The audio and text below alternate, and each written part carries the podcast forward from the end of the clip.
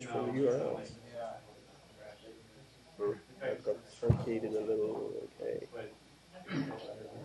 All right.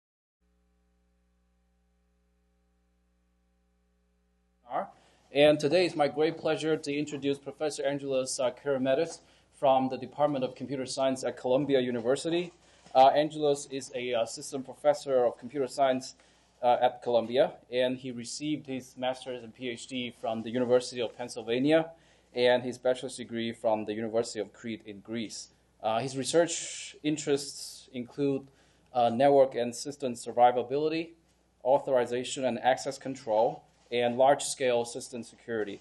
Uh, in a previous life, Angelos had enough time to contribute uh, code to the uh, OpenBSD project. So without further ado, Angelos. I would have spi- thank you. I would have spiced it up if I knew you were going to actually uh, read that. But anyway, this will do.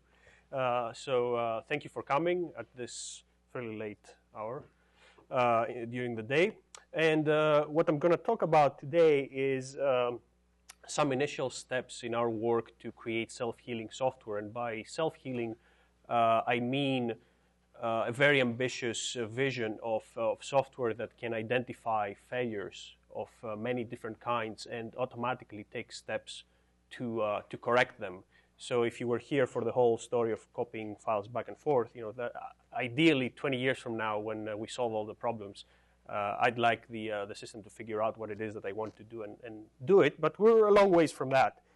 So the summary of the talk, and you have to forgive me for the slides not quite fitting here, but that was the problem that we're trying to deal with, um, was that we're trying basically to create software systems that heal themselves uh, against uh, failures, whether they are security attacks, whether they're bugs uh, due to program mistakes, with as little or, or no, ideally, human uh, interaction. So if you're going to fall asleep for the rest of the talk, that's the message I want you to take away. That uh, you know, especially if you fall asleep, that these guys at Columbia really solved this problem. Um, you know, if you're awake, then uh, okay, you get to hear what we actually did. Um, and, and so in doing so, we're really motivated in, by, by the current situation in the, uh, the realm of software security, uh, where basically the attackers hold all the advantages, which is um, they have the advantage of uh, uh selecting the place and the time to strike, which is the traditional advantage in all conflicts in history. The attacker gets to choose where and when to attack. Well, mostly where, when. Um, and also they get to exploit large numbers of compromised systems to further enhance their attacks.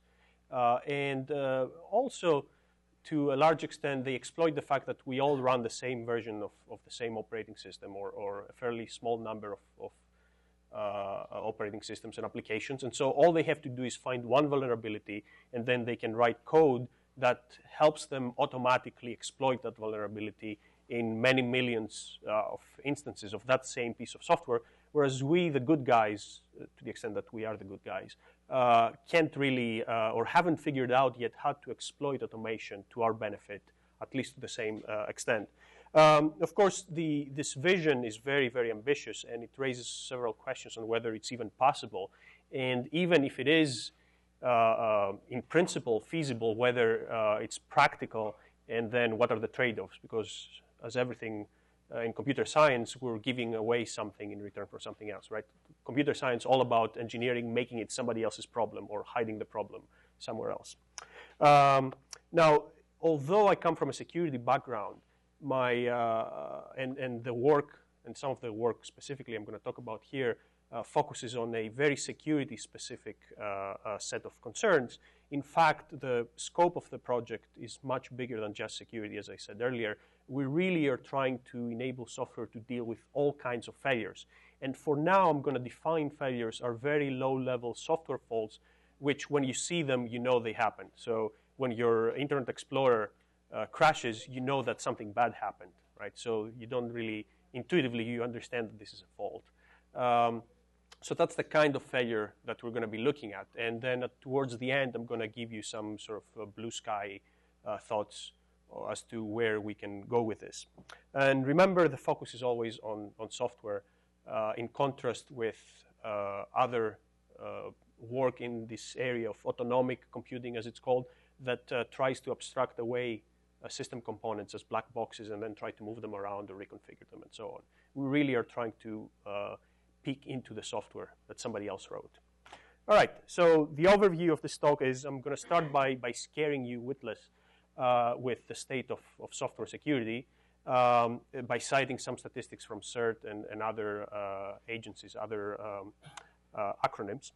And then I'm going to give a very quick overview of related work, um, uh, what's happening in, in trying to protect against uh, various types of software vulnerabilities and software-based attacks. And then I'm going to present two, well, the motivation for our work, self-healing software. What, what do I really mean by this? And uh, two particular techniques that we developed that enable us to address a large class of software failures, and those are called microspeculation and error virtualization, very catchy names.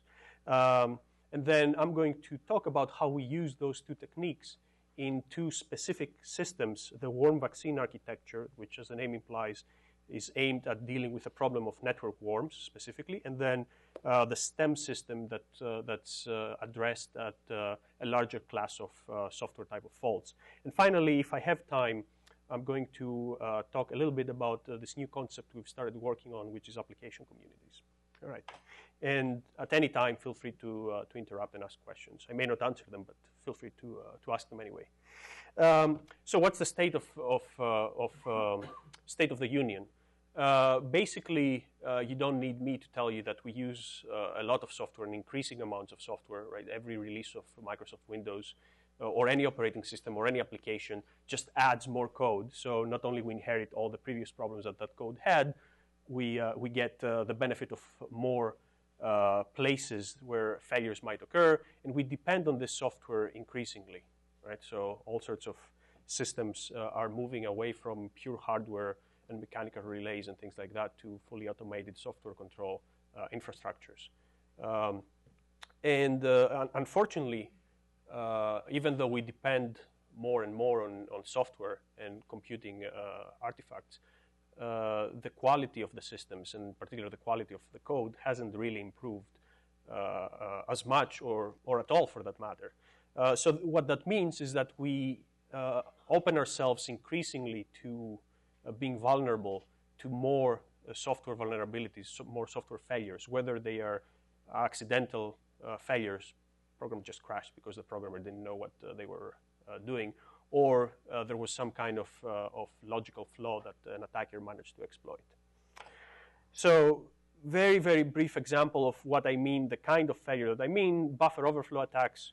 Um, it's probably beaten to death, but I'm going to very, very quickly go over it because the example I'm going to use it later. So you have the code on the left, uh, which is this hypothetical routine that has this uh, array called overflowed that hints as to what might happen to it uh, later on, statically defined uh, st uh, fixed size, and then we use it unsafely to copy one string to this array.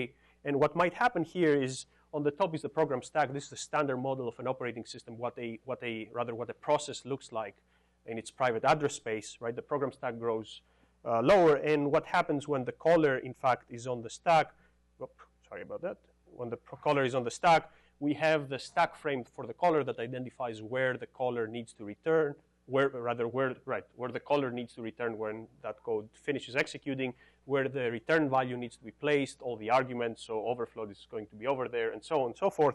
And when it turns calls uh, string copy, there's going to be another uh, another stack frame that's going to point to the corresponding information for, for string copy. Now, what the buffer overflow does is because string copy in particular doesn't check that uh, the input, uh, the, the source buffer matches is at, is at most as big as the destination buffer, what might happen is string copy might continue overwriting past the end of the buffer and start overwriting control information that's on the stack. In particular, in this case, the return value and more importantly, the return address. So that means when string copy gets to return, it's going to use information that was in fact contained on the source buffer. So if that is some kind of input that was received, for example, over the network, or that an attacker, a malicious entity somehow provided, then what the attacker managed to do was overwrite control information that is used internally by the control logic of the program. And thus, the program gets to jump to a location that the, the attacker controls. So that location can, in fact, be uh, part of the input, and that input can contain instructions that uh, are executable in that architecture, and thus the attacker gets to run their own piece of code. Once they manage to do that, you know, they're, they're home free. Basically, they, uh, they get to compromise the, that particular process. They run with the same privileges as the process. They can download more code. They can do anything they want. Right? So this is the very basic idea of sort of the first instance, not the first, the most basic uh, instance of a buffer overflow attack. The only reason I mention it here is just to give you an idea of the kind of failures uh, we're talking about here. Um, all right, so what, what happens is that, in fact, these uh, types of vulnerabilities are found increasingly in uh, modern software. So this is data provided by US CERT, which is an organization that keeps track of vulnerabilities, attacks, and so on and so forth. And uh, they only published this data as of uh, the end of the third quarter of 2004. Uh, after that, they got too depressed and stopped publishing it. They said, okay, we're not going to bother with this. So this tracks the number of vulnerabilities in, in, of distinct vulnerabilities that were found in different uh, software packages, whether open source or Microsoft and so on. So, you know, they peaked in 2002 at about uh, a little over 4,000, 4,000 different vulnerabilities. And then they went down a little in 2003. 2004, unclear. Remember, this is up till including quarter, uh, third quarter of 2004. Um, likewise, uh, the number of serious vulnerabilities that were discovered, that again, CERT post an advisory saying, hey, you really need to pay attention, has been uh, has increased quite a bit since 2000 and uh, shows no signs of coming down. Uh, monitoring the relevant mailing lists also sort of empirical evidence shows that those numbers are still at the same level. And uh, the actual incidents uh, are going up. We don't know about 2004, they stopped publishing. Uh, now, these numbers have to be taken with a grain of salt because there really is no difference from the point of view of counting at CERT uh, between an attack against a bank uh, a financial institution with 100,000 machines, that's one incident versus one attack against my laptop. Right? Uh, they're, they're fundamentally different types of incidents, but they count them as uh, equivalent incidents. But anyway, that, that should give you some idea.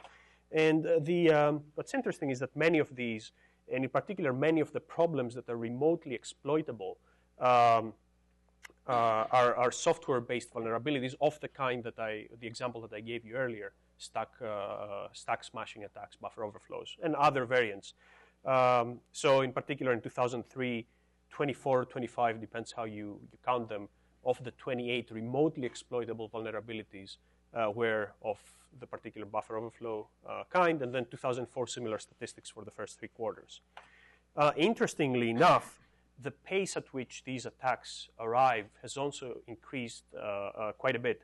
Symantec compiles a, uh, a inventory or a report every, I think every half year, every six months, publishing the state of security or incidents as they see them. They have a lot of monitoring posts around the internet and look at incidents and attacks and probes. So they found that on average there were about 10 new vulnerabilities um, disclosed publicly in, per day in the first half of 2005 and there were seven a day in 2004, just for comparison. The average time it took uh, for an attacker to create an exploit that took advantage of a particular vulnerability was six days after the uh, a vulnerability was announced. So a vulnerability could have been announced by Microsoft saying, hey, we've released a new security uh, update, so please download it. And on average, within six days of that, uh, an attack would appear that would have reverse engineered the patch and created uh, a script that anybody could run and compromise machines that weren't in fact patched. Now, the, uh, you know, I keep beating on Microsoft, but open source software is in the same sort of boat. It's not appreciably uh, better. Um, and again, 2004 similar numbers, 5.8 uh, days. Um, interesting uh, sort of outliers in this space. The Witty worm, which appeared middle of 2004, I think, uh, appeared less than 48 hours before the vulnerability announced. Some, the way some people counted it was less than 24 hours, in fact. Uh, and MyDoom uh, may have been the first zero-day worm. That is a worm that appeared without any warning whatsoever. We didn't even know there was a vulnerability in a particular piece of software. There was no patch out uh, that Microsoft had posted that people could, in principle, download, but instead the worm appeared, and that was the first warning we got that uh, that, that piece of software was vulnerable. So clearly, there's very little you can do uh, to react to such a uh, such a problem, at least with traditional methods of waiting for Microsoft to post to post a patch. Uh, so what are the the countermeasures? I'll, I'll go over them. Uh, take this very quickly. Take this very simple model of a uh, of a network. You have an attacker on the upper side and a, uh, a, defender on the lower side. So there are various places in this simple model where different kinds of defenses may be placed. And I basically categorize them in five different uh, spaces. The first is beat on the software vendors to produce better software, right? So this is, okay, let's step out of the box. Let's go to the, the people that create the, the buggy software that we run and get them to train their programmers or to use better tools or better testing techniques, whatever it is, better quality control, and give us better software. Uh, that works to some extent. Microsoft, for example, has gone through uh, quite a bit of uh, effort to uh, train the programmers, uh, but we still have problems, and we know that uh, that can only go so far. It doesn't mean we shouldn't do it, but it's one approach within the space of solutions Another approach is network-based protection. So we put firewalls, whether inside the core of the network by operated by ISPs or near the, uh, the defending side, uh, where we do things like filtering or uh, signature uh, uh, uh, filtering or anomaly detection, things like that. So these work to some extent. they work against some types of attacks, not very well against things that exploit software specifically and uh, certainly not very well against, uh, uh, at least so far, against um, against attacks that well, that we haven't seen before. They may work reasonably well if once we have a signature of an attack. Um, we then may have host-based protection that is things that we push on the software, and these may include things like uh, hardware facilities, like the no execute bit on some of the recent uh, uh, uh, Athlons and uh, and uh, Opterons, or I forget what they're called, the 64-bit architecture from AMD and Intel. Although even those, there was recently a paper that showed how those can be bypassed. so you know, no panacea. Uh, things like managed code, where the code operates under the auspices of some kind of security policy, uh, and uh, we monitor that. Uh, we've defined that security policy in terms of the interaction of that code with the rest of the machine. So that might not prevent the code from being the process from being compromised, but at least it prevents it from it prevents an attacker from compromising the rest of the machine. Uh, or um, things like compartmentalization. You run your web server uh, in one virtual machine, your web browser in another virtual machine, and so on. Again, same idea. Somebody breaks in, at least they can't compromise the rest of the machine. Uh, we may have containment, which is the, in some sense, the, the logical uh, complement of uh, network-based protection, which is try to push the protection near the attacker. And the idea here is that uh, when somebody attacks a machine, they take it over and then they use it as a springboard to attack other systems. So if we can detect that the machine has been compromised, uh, perhaps as it's been compromised or, or because of behavior, its behavior after it has been compromised, for example, uh, outgoing TCP connections from a web server, there really isn't any good reason why that should be happening. So then we can use uh, containment or quarantining to keep to isolate that machine from the network until the administrator has a chance to uh, come around and, and fix it. Uh, and this is uh, one of the approaches that uh, Cisco's self-healing networks, or whatever it's called these days, that's one of the mechanisms that's that's used there.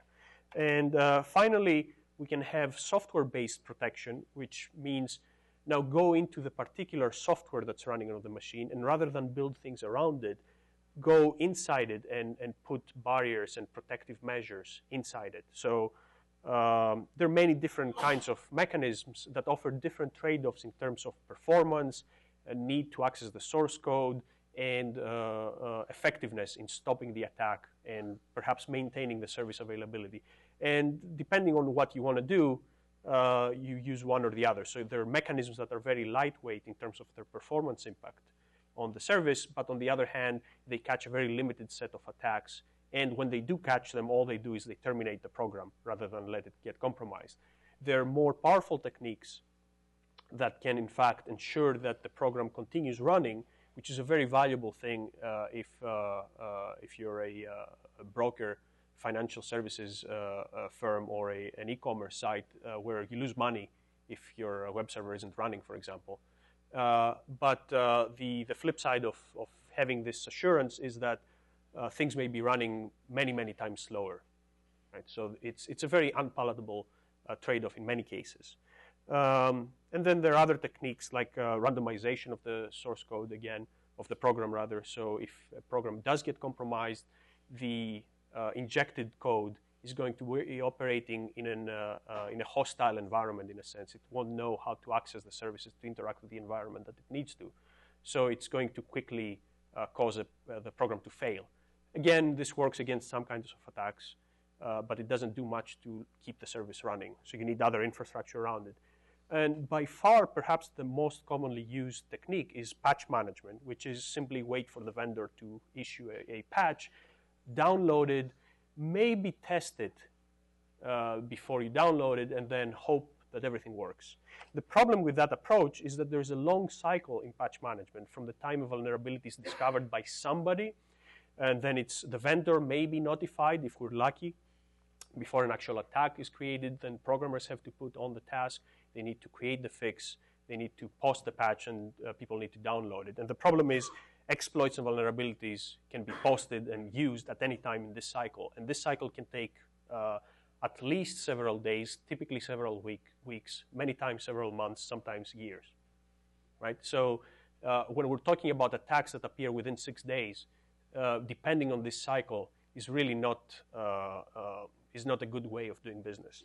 worse yet, even if they did do things the right way, it turns out administrators are very reluctant to just blindly apply patches, mostly because they don't believe that they've been tested enough.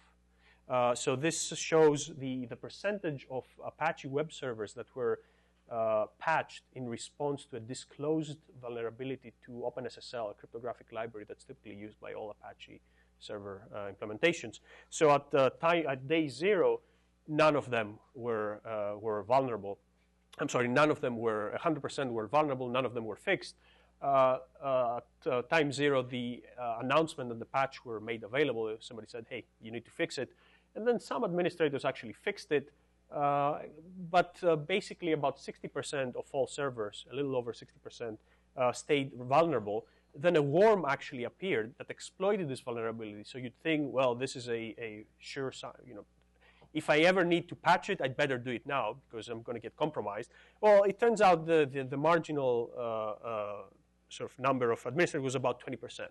So even long after a worm appeared, a clear exploit was out there. It was compromising machines, bringing them down. Bringing them down. 40% of the, of the servers remained unpatched. You know, some would say, well, the administrators were lazy or they, they didn't know or didn't care. In reality, what happens is there's this trade-off between uh, availability and security that many of these fixes and the patches uh, um, encompass. So you have to decide whether you're going to patch your, uh, your Apache web server, your IIS server, or whatever other service, and hope that it works, or you're going to delay until enough others have deployed it, and you've heard from the grapevine that, okay, it seems to work fairly well. Right? And in fact, that is what, what's happening. Administrators don't want to be the first ones to adopt a patch. They want to wait for others to be the, their guinea pigs.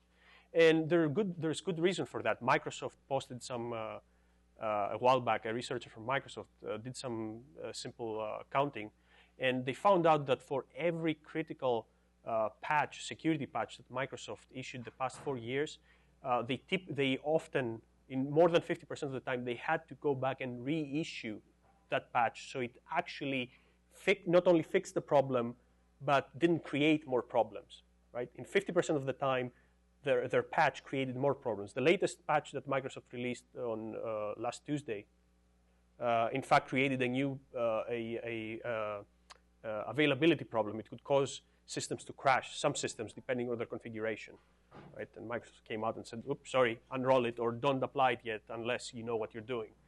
Um, and, uh, and sometimes 10% or 5% of the cases, they actually had to issue it three times.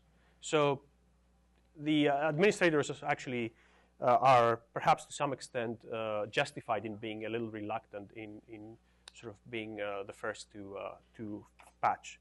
So why is it so, so difficult? There are two levels at which this can be explained. At the high level, basically, you know, we're trying to play catch up. The attackers have all the time in the world to come up with their exploit, to create their worms, to set things up, and then boom, they hit.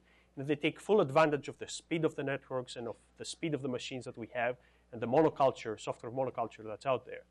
Uh, and, you know, we're left there sort of uh, standing with, uh, with a baseball bat, hoping that you know we swing it blindly in the, in the dark and we hit something. It doesn't work very well. Humans, you know, aren't very good at, at that, swinging bats, as baseball shows.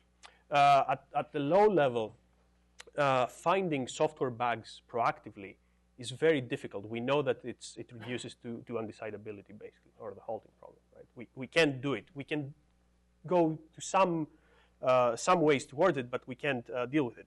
And the reason for that is we're asking, you know, where is the bug in this program? So is there a way of formulating the question in a different way, where, such that we can take we can bypass this undecidability uh, problem? So an observation here is think about your complexity theory, what you've been taught uh, there, and you know, if you think about NP hard problems, if you ask, um, you know, what is the solution to this problem, it's very difficult. You have to do an exhaustive search. On the other hand, if I give you a solution, definition of NP-hard problem is that you can, in polynomial time, verify that it's actually a correct solution to that particular problem. So it turns out there's an analogy here. If an attacker tells us, or somebody tells us, hey, here's a vulnerability, and uh, here's how to exploit it, you can just run the thing and test for yourself that, in fact, there is a vulnerability and it works as advertised. So the intuition here is why should we do the hard work? Just let the attackers that have apparently all the, the time in the world do all the hard work of finding the bug and writing an exploit and trying to exploit it and just catch them in the act of exploiting it. And that act is going to tell us all sorts of details about the particular vulnerability and perhaps guide us towards a solution. Now, when I say attacker here, I put this in an adversarial environment, but you can start thinking about well, I can perhaps replicate the conditions that lead to a general fault that lead to my soft, my web browser uh, crashing. And if I do analysis on that uh, uh, under those conditions, I'll perhaps I'll identify uh, a fault. So we came up in this idea of self-healing systems, which is sort of what we'd like to achieve. And so at a very high level, we have a uh, we need to structure systems. Our position is we need to structure systems such that they have this closed feedback loop where you enable the system to self-monitor itself, uh, the software, and then in response to anomalous events, uh, such as an application crashing or a detected compromise of, of that software, uh, there's a, a, step of uh, self-diagnosis, introspection. And that ideally would help us identify the fault, the nature of the fault, where it occurs, all the uh, relevant parameters that, that allow an attacker to exploit it, and then there needs to be a component of the system that, that creates possible fixes. And those fixes may be completely generic or they may be very specific to the particular vulnerability and even the particular parameters of the fault. And then uh, the system needs to be able to test those candidate fixes and select the one that seems to be uh, the most appropriate. And if that indeed can happen, we go ahead and deploy. So this is, you know, the satellite photo kind of view of, of what a self-healing, of how a self-healing system should behave uh, without saying anything about what the system is or, or what it does, how it works. Uh, so another way of thinking about this is what the military calls the observe, orient, decide, act feedback uh, uh loop, which is this idea that uh, uh, you, you build, again, a, a self-monitoring, or not self-monitoring, you, you build a, an infrastructure that allows you to operate very quickly in response to detected events. They put it in the context of uh, detecting enemy movement or enemy action, and the idea is if you operate really quickly, faster than, uh, as they call it, inside the opponent's uh, reaction envelope, then you can outrun them, and uh, not in the literal sense necessarily, but you can outdecide them, and then uh, you're going to win. So there are several dimensions. So if we can do the same thing here, then we can outrun the attackers or, or even the, the uh, accidental bugs. So there are many different dimensions of, of what this self-adaptation can look like. Uh, you can think of learning uh, patterns of input that we then filter and we stop at the boundary to the, to the system, um, or we, we detect the system being compromised and we quarantine it, or we restart it if it fails, or we do all sorts of other types of reconfiguration. There's, all these are within the scope of self-healing, self-adaptive systems. We decided to look at uh, what I call structural modifications, which is uh, uh, break into the software instead of treat a piece of program as a black box inside which we have no knowledge. Uh, try to uh, pry it open with automated tools and try to to change it internally in response to detected faults. So the, the challenge here is how do we find, in, in many of the faults that, that I gave examples of, you know, it's fairly obvious what detecting the fault is fairly obvious. If the, the process stops running, then, well, that's a, that's a fault. If it gets compromised and you've put the appropriate instrumentation, you can in fact detect that the buffer overflow is about to happen. There's many, uh, there's a lot of work in the research literature that tries to do exactly this. So the challenge here is not so much the detection, at least for the kind of faults that I've talked about, but in finding a generic uh, remediation strategy. What can you do that's going to be interesting, that's going to address a large class of these faults without having to go in and do sort of if you see a string copy, convert it to string end copy. If you see this, do that. Uh, this um, sort of template-based uh, uh fixing, which isn't scalable at all. Oop, sorry about that. So the, um, uh, what got us uh, thinking here was this idea of speculative execution, which at a very high level includes you snapshot the program, means you snapshot the program uh, state uh, at some point in time when you know the program is, is in a good state, and then you execute the code, you let the web server handle a particular request, and if you notice that something bad happened, well, roll back. So pretend that uh, the server didn't ever do anything, and then pretend that the request never was never received and let the server uh, re uh, restore it back to the known good state and let it run. Uh, the problem with that is that this works only if uh, the uh, input that leads to that particular fault, whether it's an attack or an accidental failure, happens rarely and it's not in your critical path. If your, if your PowerPoint uh, or your Word crashes every time you type I, well, it's not really, it, it doesn't do you any good if, you know, uh, the program, the, the system pretends that the I button doesn't exist. Just not a satisfactory answer. Um, there's also all sorts of uh, side effects that now the operating system needs to keep track of. Uh, so what if the, the server touched the file or sent the packet out in the network while it was doing this work, and now you need to restore it back to its, uh, uh, its pristine state? Well, what happened to these changes? Some of those you could potentially keep track of, like the file system, and unroll those changes, but only if other processes haven't already touched the same data, otherwise it becomes too complicated.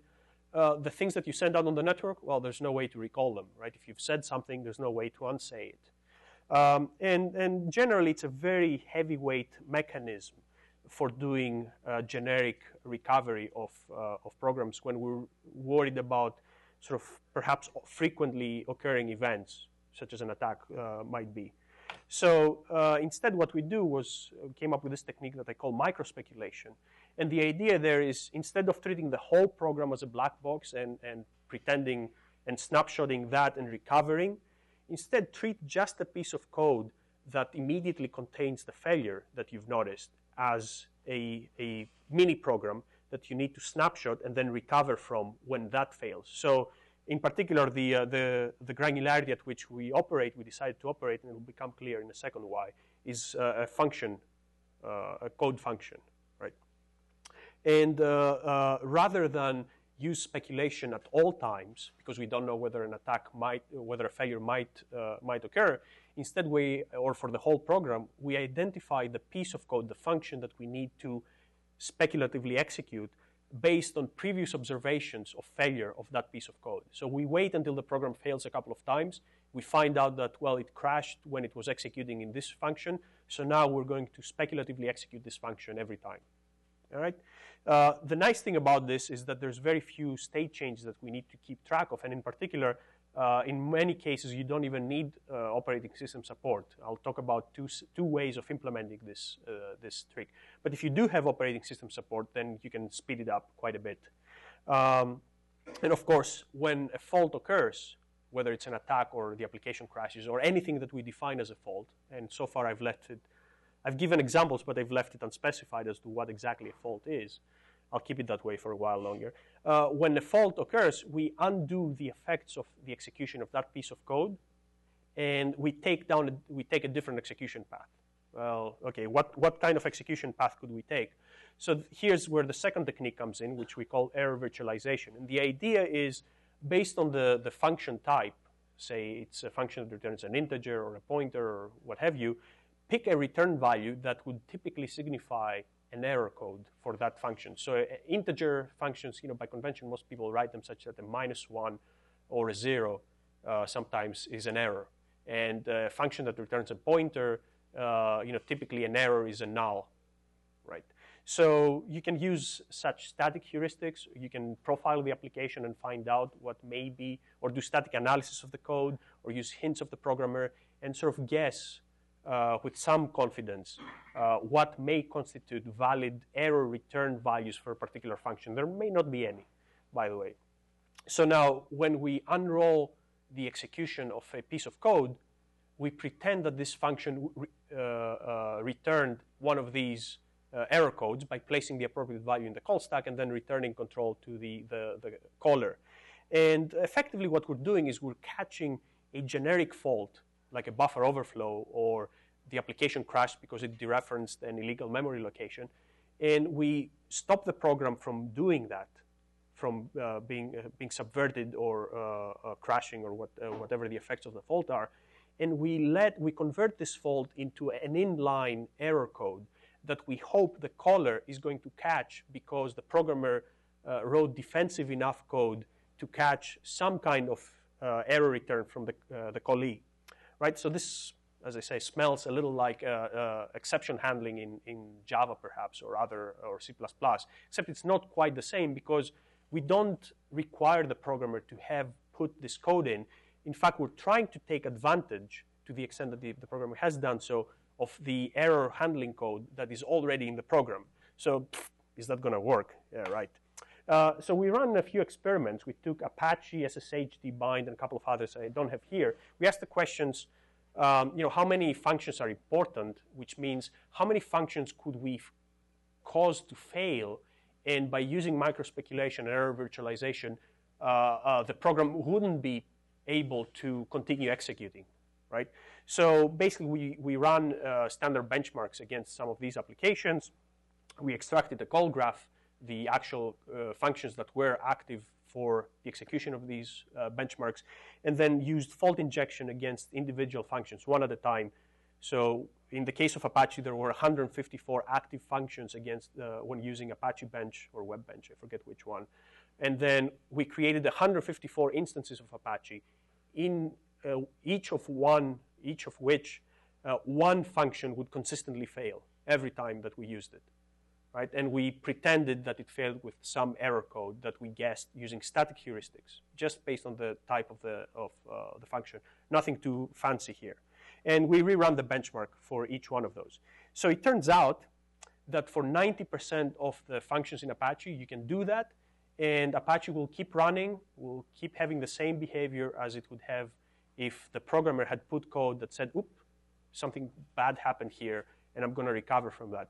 Surprisingly for Apache, in many of those cases, the web pages were actually served correctly. The benchmark completed correctly, right? Very surprising. You threw, basically, we threw away code from Apache, and it still uh, performed its, uh, its task. That tells you there's a lot of redundant code in there.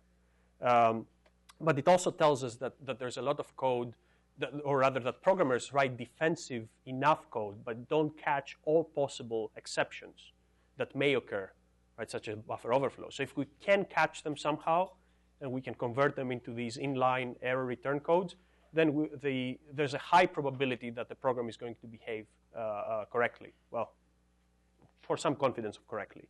So now, of the 15 functions that, that caused the crash when we did this fault injection, uh, 10 of them, in fact, were in the startup phase of the program. So, in fact, we should discount them because failures, because we don't really care about failures that occur there. They're not uh, uh, affected directly by, uh, by input from the network. So, um, you know, we'd never actually get to to fix software in those cases, but you know, it, it's a matter of semantics. Uh, for SSHD and bind, same type of statistics. Near to, near 90% of the functions that were active, we could do fault injection, and they would, the program would keep running and keep serving subsequent requests. Very surprising result. Um, so you know, the, again, this this points back to this idea of well-behavedness of, of code, and that programmers may not be as as incompetent as as we've made them out to be. Um, and there's some independent work that confirms this hypothesis that I won't go into due to time considerations. Uh, but there's some work at OSDI last year and uh, at uh, microarchitecture last year or the year before that, uh, that shows the, that software is in fact quite a bit elastic. Uh, you can abuse it in certain directions along certain axes and it'll do, it'll behave in nice ways, but you know, if you abuse it in different ways, it's going to crash.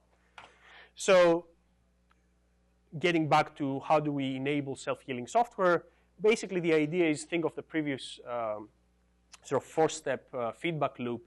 Now what we need to do is put lightweight sensors around the uh, software that we need to make self-healing. Uh, and then once we detect a failure, we need to have enough of, of logic, of a logic component that we can recognize the type of attack which basically the sensor is going to tell us uh, uh, what it was, and also localize it in terms of where it happened in the code.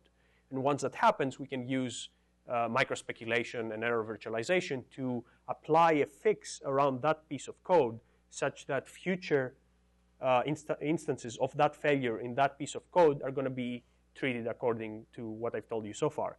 And then this may lead to more than one possible fixes and you know, we can test each one of those and see whether they work by feeding them uh, the, the input vector that caused the failure to begin with, and perhaps running some uh, regression testing, some functionality testing, and see what, what happens to it, if there are any side effects.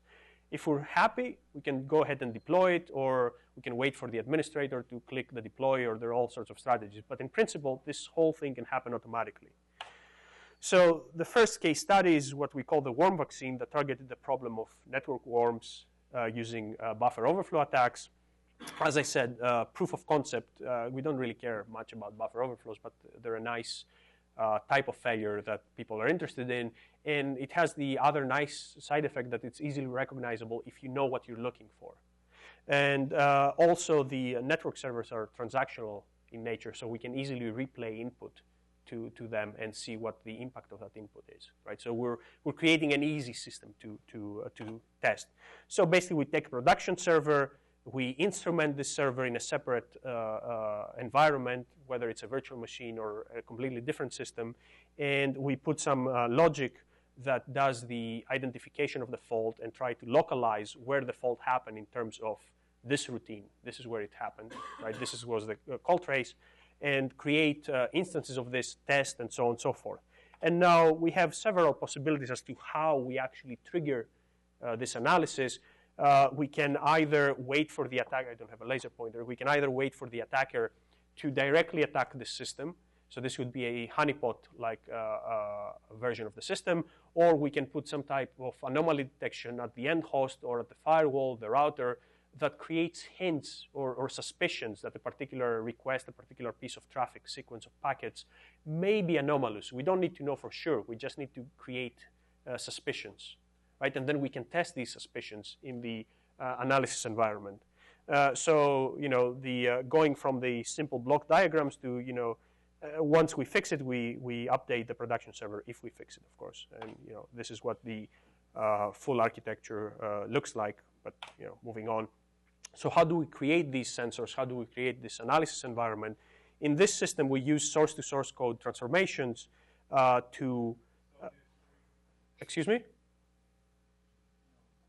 To, uh, uh we use source-to-source code transformation to wrap all memory references, uh, all accesses to buffers, that is, that could potentially be susceptible to buffer overflow, and uh, store enough information as the program runs to keep track of where it is executing at any given time. So when the program detects a buffer overflow, it emits all the information saying, hey, here's where I was executing, here's the buffer, here's the function, everything we need. And then we wait until an attack hits. Uh, one point here is that we can actually um, use any type of protection mechanism as an oracle, but uh, uh, we decided to use this approach because it's more efficient.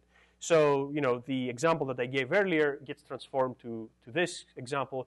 It doesn't really matter. It just keeps track. The, the parts of the code in red is what the system injects.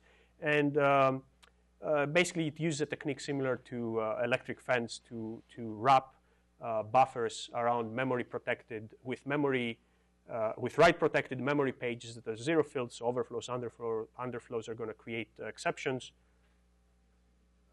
Okay, five minutes. And so on and so forth. You can go through the slides uh, later. Um, very simple technique. And the idea is that the same type of, of technique can be applied on the, uh, as a fix, in this case, where we save the state of the program right where it says set jump, before the piece of code that we know is vulnerable, we detected in the past, string copy, and then if a fault does occur, we recover to it by skip execution. And in fact, in this case, the semantics are the same as if we, the programmer knew how to do array bounds checking. All right. So once we create such fixes, we test them uh, with all sorts of, uh, of uh, you know, bad input, good input, all the things, and then if we're happy, we can deploy. Uh, does it work? Yep, we had 80-something uh, uh, percent uh, success rate against known, well, to us, vulnerabilities against real open source software that we put in the system. We hit, it, we hit it with it, created patches that actually addressed the problem and kept the application running as well. And we could possibly do better. It took 60 seconds to do this for Apache, which is the biggest program that, uh, that we had. I'll skip the performance because you know, it works. Uh, here's a system view of the, um, of the uh, web-based uh, uh, front end that, that can control the system. So we have a number of systems here, and we can launch an attack against them if we want. and this shows what happens, the steps that the system goes through, you know, detect an attack, patch generation, compile, test, pre-deploy. At pre-deploy, if the, the configuration may be that stay here until the administrator says go ahead and deploy. Um, of course, a patch may fail, in the testing phase or the generation phase. And uh, this is what the patch looks like because we operate in, uh, in fully pre, pre-processed source code. But you know, if you look at the grayed out areas later on, I'll send the URL, you can see that the fixes are similar to what I posted earlier with the red lines on the code. Uh, and you know, database of all sorts of failures. I'll skip the observations because they're fairly obvious. And um, a better, now the problem with this is that it depends on, on the, the code that is compromised, that is wrapped around uh, to not have any kind of failures, uh, not have any kind of external memory references. So we, instead, we want to keep track of all memory references and do real recover, unroll as for the string copy or the piece of code that we've seen fail. Uh, and we'd like to operate in a binary-only environment, not require access to the source code as in this system. So we've built STEM, which stands for Selective Transactional Emulation, where we basically implement microspeculation and error virtualization by keeping by emulating just parts of a program as it's executing, and the rest of the program runs on the native CPU. And for the part of the program that's executing, you keep track of memory changes, and if anything bad happens, we unroll it and uh, do error virtualization. Um, right. So otherwise, it's exactly the same technique as microspeculation, as I said. I'll skip the example in the interest of time, STEM semantics, performance, yada, yada. Performance, if you run the whole program under STEM, it's very, very slow. Uh, but if you run uh, uh, just a little bit of it, you may not uh, even notice it, depending on what part of the code you're, you're uh, wrapping. For I/O-heavy programs, you could in fact run the whole program like SCP uh, in the emulator, and you wouldn't see any performance degradation. But that's for a specific case of programs. And um, uh, so the idea, I'll very quickly say, of application communities is rather than have a separate copy of the application that is instrumented and used as an analysis engine for those failures, since we're all running the same piece of software uh, um, across you know 100,000 or 100 million different desktops, if some subset, large subset of us is willing to collaborate, why can we not each take a little bit of the task of monitoring for failures uh, in, say, in different parts of the code of the same program that we're all, all running, Word. And then when, we, when any one of us notices a failure, we just tell everybody, hey, here are the conditions that led to a fault, and now you can go ahead and create your own fixes potentially. So this is the notion of an application community and effect, you can think of it as load balancing the task of monitoring for failures using real applications rather than a honeypot or, or doing instrumentation around the application. Yada yada. Uh, so there are all sorts of interesting questions uh, in terms of uh, what's the overhead of having an application community versus the speed of detection of a fault versus accuracy, who you trust, what types of fixes can be generated, so on and so forth. It's all very interesting, and if you want to hear about them, um, there are a bunch of papers. I'm going to send the URL that are uh, appearing or are going to appear or have appeared that you can read, and you can feel free to send me email. And uh, the top URL uh, points to the project webpage. So that's all. Thank you.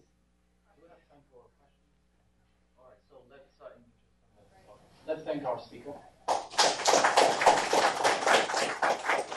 Thank you.